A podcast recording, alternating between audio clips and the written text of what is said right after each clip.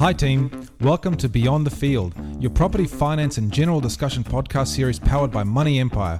We're a team of financial advisors here to help you tick off your property and finance goals. When we say beyond the field, we mean this to be beyond whatever field you're used to. Money doesn't have to be scary. Buying a home doesn't have to be painful.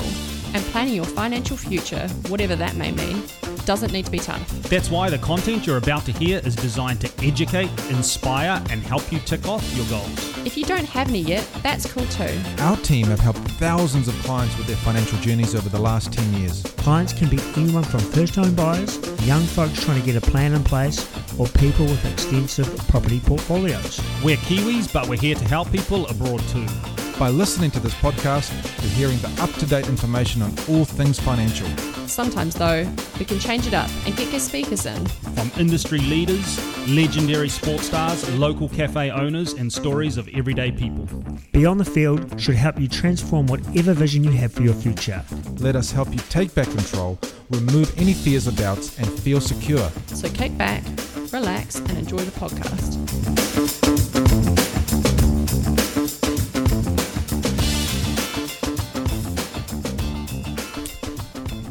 I'm Mason Asiwa, I'm Kane Wallstrom. And I'm Lisa Barton. and today we are chatting to Senior Advisor Lisa Barton about first home buyers and the process. So, Lisa, just uh, talk us through first home buyers and what you've been seeing in recent months. So, majority of my clients, uh, probably about 90% of my clients are first home buyers, which is really great to see.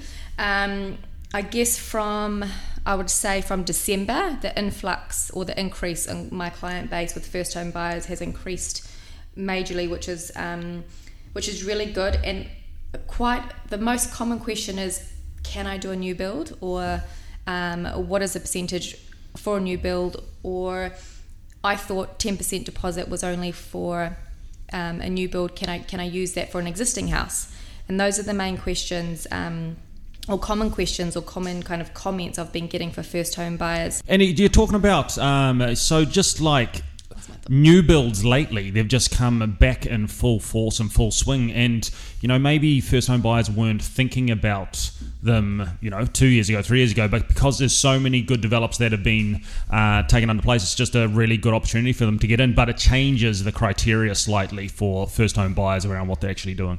Yes, it does. So with with the I've had about ten new clients within probably the space of a month.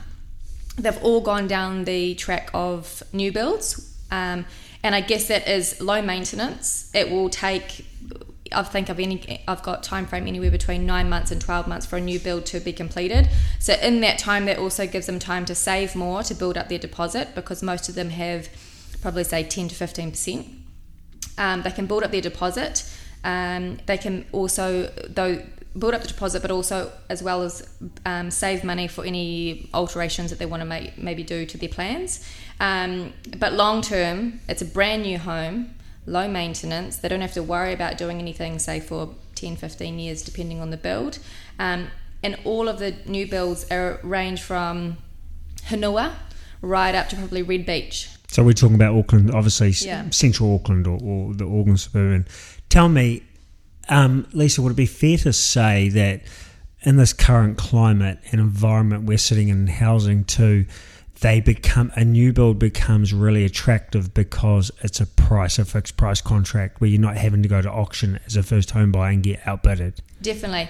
A lot of these clients of mine that have come through that are doing the new builds, they've been put off by auction because they're not, you know, they've gone and seen how an auction works and they kind of get put off because you've got to have everything up to date. You've got to have um, all your checks done, all your finance sorted. Whereas a new build, you've got to you can make an offer, you can do ten working days finance um, to get your checks done, or and you can keep on extending it. Um, Yeah. and the prices that I've seen are anywhere between about 700 to, I think the, the highest amount is about a million um, for the new builds, for first home buyers in between that region. And Lisa, because you are the money empire specialist in this first home buyer space, um, are these first home buyers generally quite young in in life? And are they put off at all, or have you seen any qualms or queries around these new builds where the land size is a lot smaller than a normal plot? Is there any issues for people going, oh, actually, no, I need bigger land, or they're happy to go on those No, small yeah. sites? They're happy to go on those small sites because It is getting themselves onto the property ladder. Yeah. So they they know it's not going to be their forever home, Yeah. and um, it, it gets them in the market. They've got majority of them have probably got a five year goal. They'll probably stay there. They're choosing a location which is close to their work or based on their lifestyle. Yep. Um, you know, so like the the clients in Red Beach, uh, they want to be close to the beach. Yep. And they don't necessarily work around the area, but that's kind of what they want. Yep. And then I've got clients, you know, the Hunua area, that's where they work. They work close by, so there's kind of that's Yeah. kind of what they're looking for. Not so much the land size. And I'd say uh, most of them are probably aged between 25 and 35. And can I ask, Lisa, are they their first question to you when they get, say, a pre-approval? What's my interest rate going to be? Are they driven by what an interest rate is, or are they more driven by the overall cost of what the it may cost them per month around um, mortgage repayments, rates, insurance, all that kind of stuff. The first question would be, what? Okay, that's great. I've got the approval. What are my repayments going to be? Not so much interest rate anymore because they can see the rates advertised, um, but it's the repayments. Okay, Yeah. interesting. And do they understand that if it is a low deposit loan, that they will have higher rates than what are advertised on TV? Are they educated to going into something like this, or they've just got no idea? They majority of them have no idea. They again, it's barbecue talk as well, or their mother's or father's friend, you know, or a family friend or someone has spoken to them about this, and then they'll come to me. Um, but it could be completely different to what they've kind of heard. But also, they see the online calculators on the websites and they're like, oh, yes, we can service this amount of money. But when I'm actually sitting with them and going through the calculators, the bank calculators that we use, um, it's completely different because their interest rate they're putting on the website calculator is 2.39. They probably see that rate, they don't realize the extra interest. And I think Margin. what Issa, what um, does distinguish Lisa from um, a lot of other advisors out there, she's very she educates her clients very well. Yeah, Um, massively. Um, since coming on board myself, I've learned so much from from Lisa and the way she does things with her clients. And you know, we've, I've seen it firsthand. Sometimes it's matter of fact, and you have to um, you know guide them step by step. Others, it's around um, educating them and upskilling them massively. But that's such an important part for you, isn't it, for your clients? Definitely. If I've got a certain range of clients that will need, um, I guess, reassurance on each step, um, and then they, and then I've got another bunch of clients that pretty much know they just want to know the facts, but also education piece around it.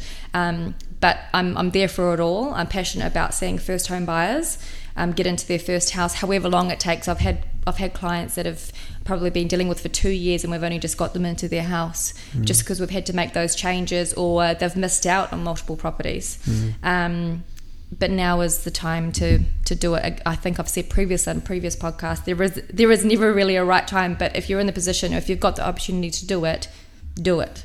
And I think what's really important for this younger generation to realize is that if you are trying to create your wealth, like buying an asset like a property, it's really important to not forget about protecting that wealth. So, wake, making sure you have really good risk mitigation strategies in there around personal insurance, uh, making sure the house is insured correctly, sum insured, contents is done, all that kind of stuff, because people get so fixated on just buying the house, they forget about the rest. And the rest comes later down the track when a, a big life event may happen.